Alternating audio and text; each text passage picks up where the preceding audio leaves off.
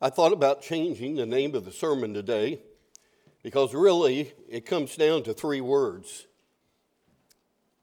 be a servant. Be a servant. And in the world we live in today, the culture that we live in today, that is far from a lot of people's minds. We live in a world where people promote self rather than others where people look out for number one, the self aggrandizement, the, the self glorification, the, the self seeking. You know, a man said back in, uh, I think it was the 1980s, about the 1990s, it might have been the 70s, about the 80s, that the theme song would be, I love me, I think I'm grand, sometimes I like to sit and hold my hand. And that's still the kind of world we live in, isn't it?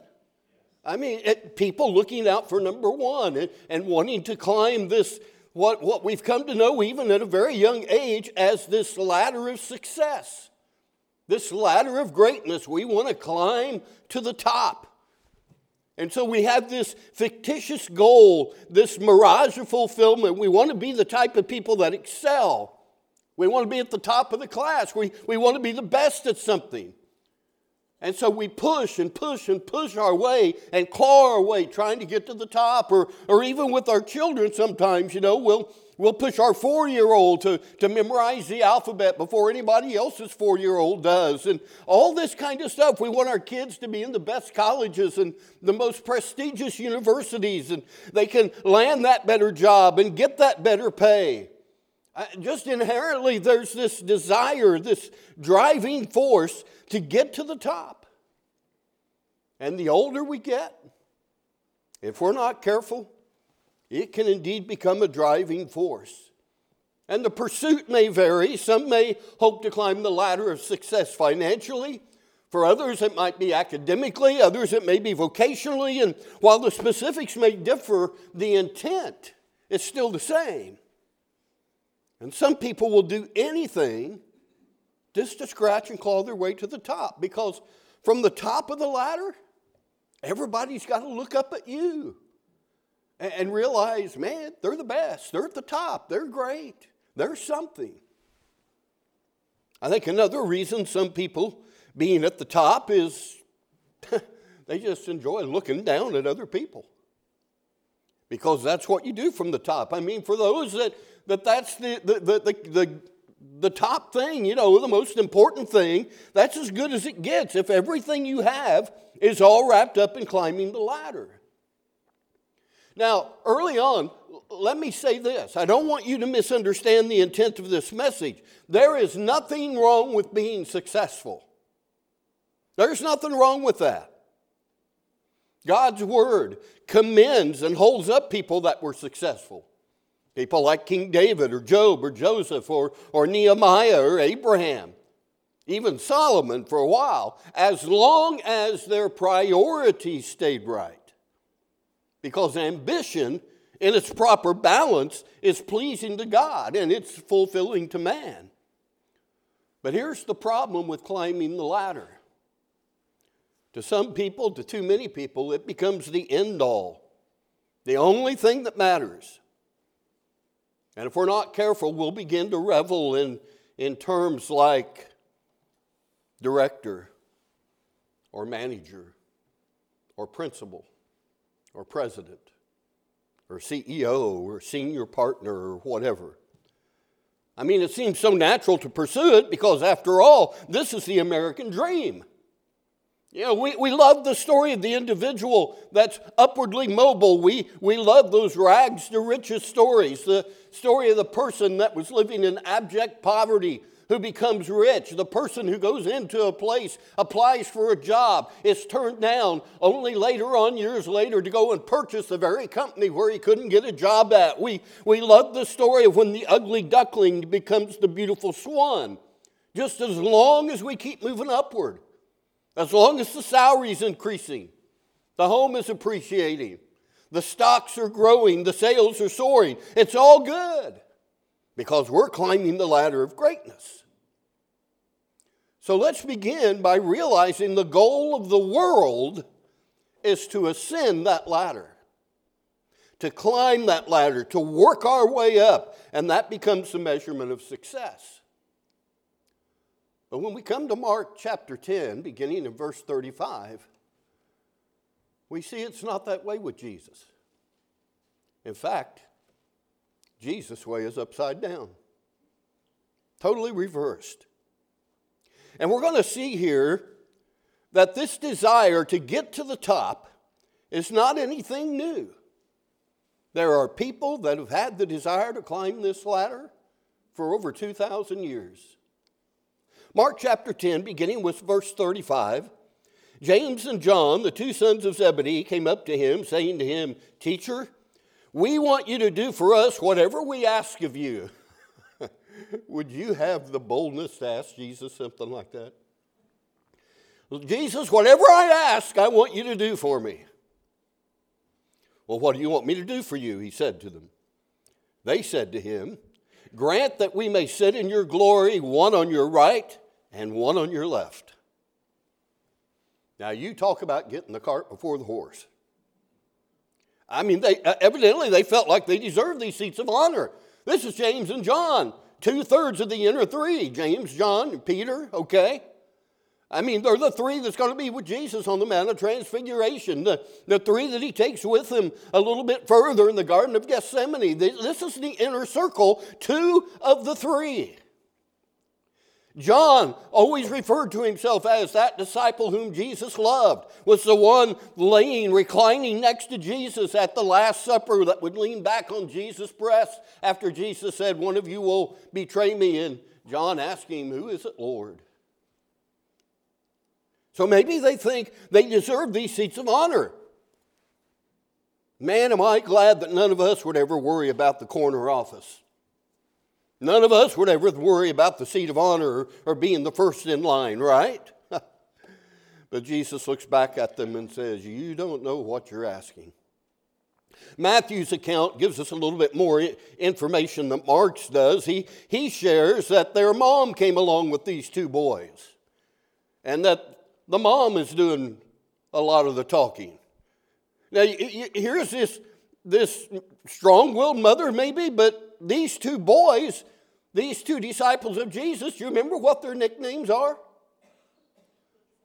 The sons of thunder. I, I just envision them being at some kind of big important meeting and they're introduced. I want to introduce to you James and John, and then the sound man puts the echo effect in the sound system. The sons of thunder, thunder, thunder, thunder. You envision a couple guys in a motorcycle gang with their black leather jackets and all that stuff, okay? Sons of thunder. And yet they kind of sheepishly approach Jesus with their mom, who's doing a lot of the talking. And basically, all three of them are saying the same thing. They're saying, Lord, after you have ascended all the way to the top, and you institute your kingdom, would you put us in the number one and two positions in your cabinet? Place us on the next rung uh, beneath you. Now, what they didn't understand was that the ladder that Christ would ascend was actually a cross. And in verse 38, Jesus said to them, You don't know what you're asking for. Are you able to drink the cup that I drink or to be baptized with the baptism with which I am baptized? A lot of times in the Bible, when you read the word cup, it means a cup. A cup that you can be filled with, okay, to drink to the full from. But it can have good things in it, or that cup can have bad things in it. The Bible talks about the cup of God's wrath. You don't want to drink that. Bible talks about the cup of God's blessings. Give me more of that, okay? But in this instance, the word cup refers to death. It refers to death. You remember Jesus praying in the Garden of Gethsemane Father, if it be possible, let this cup pass from me. He's talking about his death. Nevertheless, not my will, but your will be done. So that's a reference to death. Father, if I don't have to die, if there's some other way to save people from their sins, but then Jesus further underscores it here eh, when he says, Can you be baptized with the baptism I'm baptized with? Folks, baptism always symbolizes death. Always. When a person is immersed into Christ, when they're baptized into the Lord, a death takes place. You're putting to death that person to sin. It's at that moment when you're crucifying your own sinful desires and committing your life to the Lord. And baptism will reenact the death, burial, and resurrection of Jesus. Are you willing to die, boys? Look at verse 39. They said to him, We are able. And Jesus said to them, The cup that I drink, you shall drink, and you shall be baptized with the baptism with which I am baptized. And I think that's a veiled reference to the fact that both James and John would die because of their faith in Christ Jesus. Not counting Judas, who didn't remain faithful and took his own life. James was the first of the apostles to die. Acts chapter 12 Herod had him beheaded. When he saw it pleased the Jews, he proceeded to arrest Peter, planning to execute him as well. But Peter was released from prison by the angel. You recall the story. So James was the first, John was the last. John was on the Isle of Patmos because of the Word of God and the testimony of Jesus. That's what it says in Revelation, the first chapter. Both drank that cup. Both were baptized with the baptism that Jesus was baptized with. Now, at this point,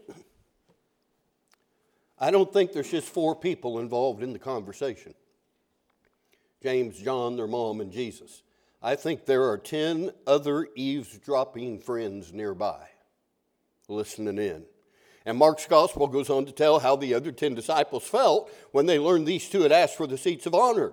Verse 41 says, And hearing this, the 10 began to feel indignant with James and John. Now, Jesus had said in verse 40, okay, to sit on my right or on my left, is not mine to give, it's for those to whom it's been prepared. But when the apostles hear, the rest of them hear what they had asked, well, they're not, they're not real happy with that. They, they, it says there, they began to feel indignant. I, I, I, would, I would think so. I mean, you expect that kind of, of controlling and battling for power in the world, but you wouldn't expect that in the church, would you? You wouldn't expect that in the religious community. You certainly wouldn't expect that among the disciples of Jesus here. And yet it creeps in anywhere and everywhere. And the emotions of the other 10 probably range anywhere from, I can't believe they asked him that, all the way to, oh, I wish I'd thought of that first. Okay? I mean, after all, over 2,000 years ago, people were consumed with trying to ascend this ladder of greatness. Well, Jesus then uses this as an opportunity to do some teaching that they need. And he launches into this extemporaneous speech. Look at verse 42.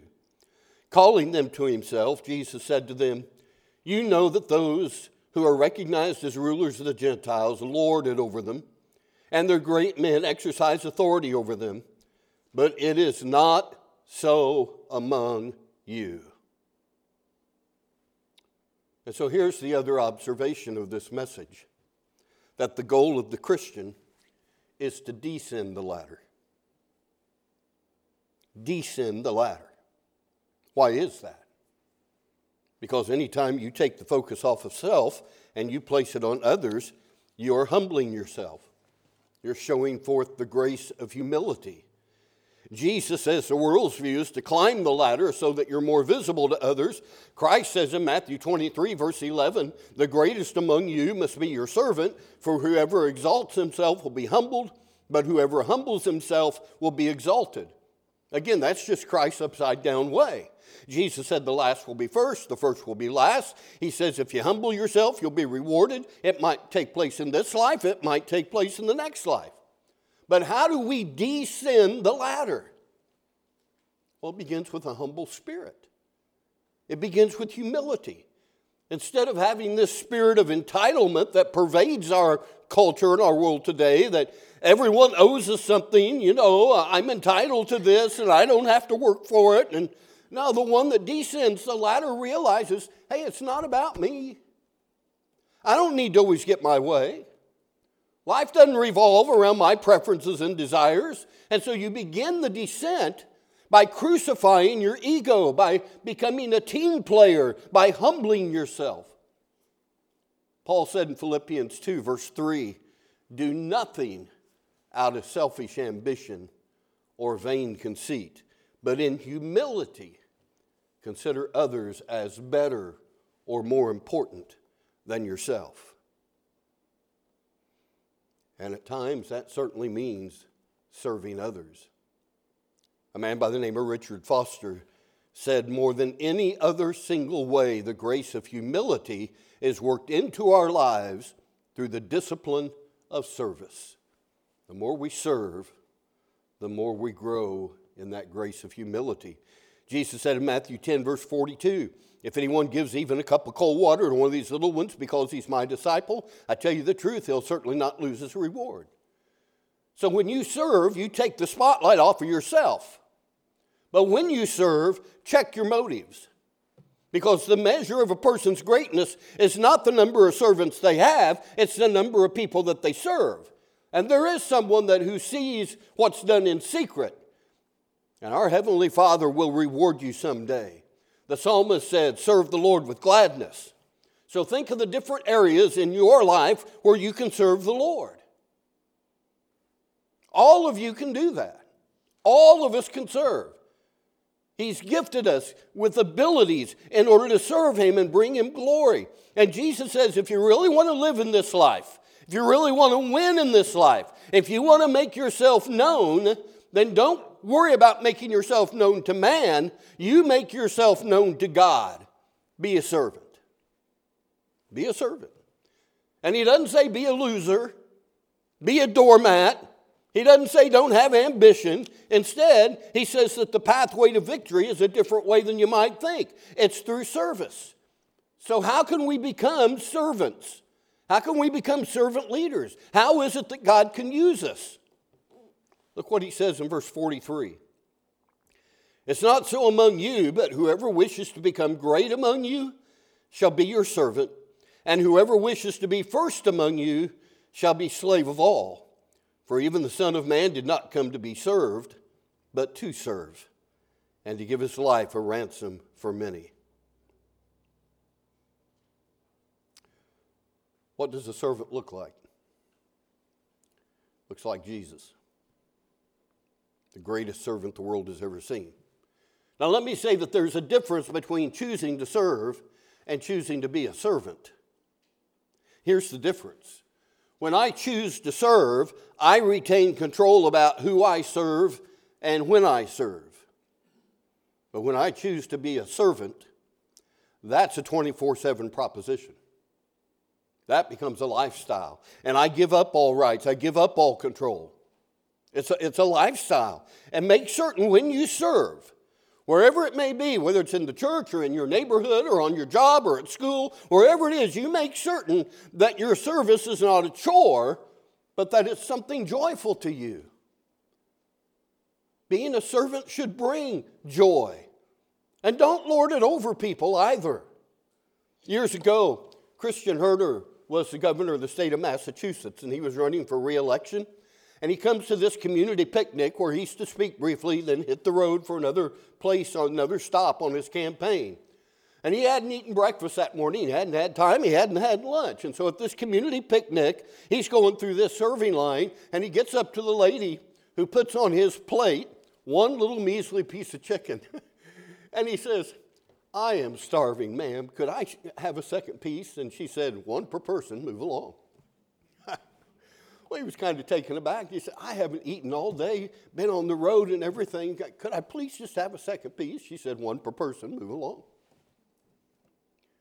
So he thought, he was a humble man, Christian Herter was, but he thought if there's ever a time to, to pull rank on a person, he was going to do it this time.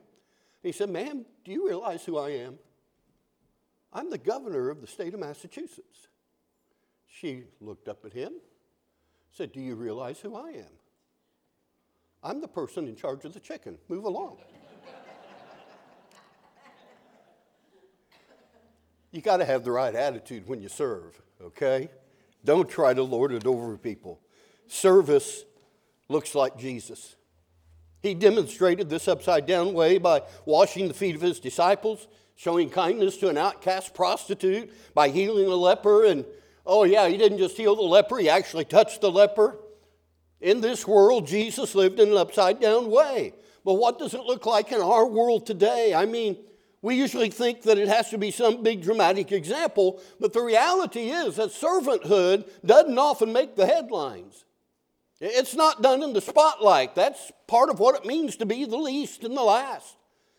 It's the husband who hears, hears the baby crying in the next room, and instead of pretending to stay asleep, he gets up and goes and takes care of it and lets the mom sleep, and then he doesn't make a big deal of it in the morning.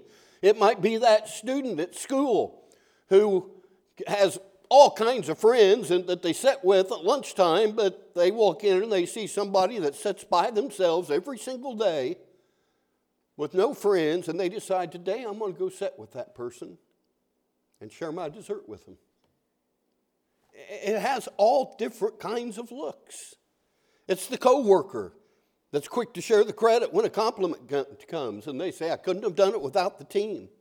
It's the employee who does what is asked without complaining. It's the boss who shares his bonus with the rest of his staff. It's the brother or the sister who says, You can sit in the front seat, or you can have the biggest piece of cake, or whatever. But I simply want to remind you, James and John here, it's not about you. It's about connecting people to Jesus and to one another. John the Baptist, I think, said it the best He must increase, I must decrease. That's humility.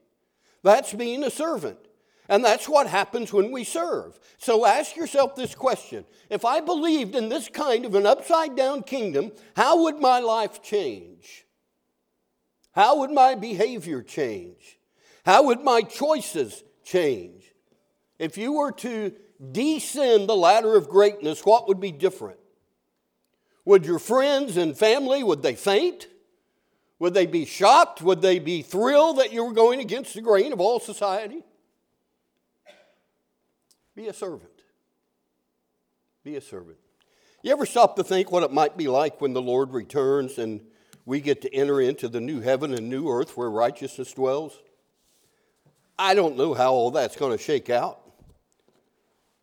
But just imagine if there were this huge walled in assembly area where all of the redeemed go in, and Jesus is in the room at one end of this, this structure. And so while all the redeemed are gathered in, all of a sudden there, there's kind of a party in the middle, and you see all these famous people going up towards Jesus, okay, known throughout the world the Christian stars of Hollywood, the Christian athletes, the, the Christian singers and artists, you know, that have just thrilled the world with their music, and they're walking up towards Jesus, and people are kind of clapping. And then after that, all of a sudden, you see some other people come forward, and you realize these are the wealthy people that have donated thousands, even millions of dollars to charity and to, and to Christian endeavors and things that have just helped the gospel to go around the world. They've done so much good for Jesus with the wealth that they had, and, and people kind of clap. And then there's another group of people walking up towards Jesus, and you realize these are the, the famous preachers of the world, you know, like Billy Graham and, and, and all these others that, that through the years. And, and they're making their way up, you know, because after all, they've changed the lives of millions of people with their preaching. And then all of a sudden, Jesus speaks two words Turn around. And he says, You up front there, pull back those gates and let's all go in. And those who thought they were in the front are actually in the back. And those that were in the back are actually in the front. And the servants of the world lead the way into glory. Who knows how it's going to all shake out? Philippians chapter 2 gives us the greatest example of humility and servanthood that the world has ever seen.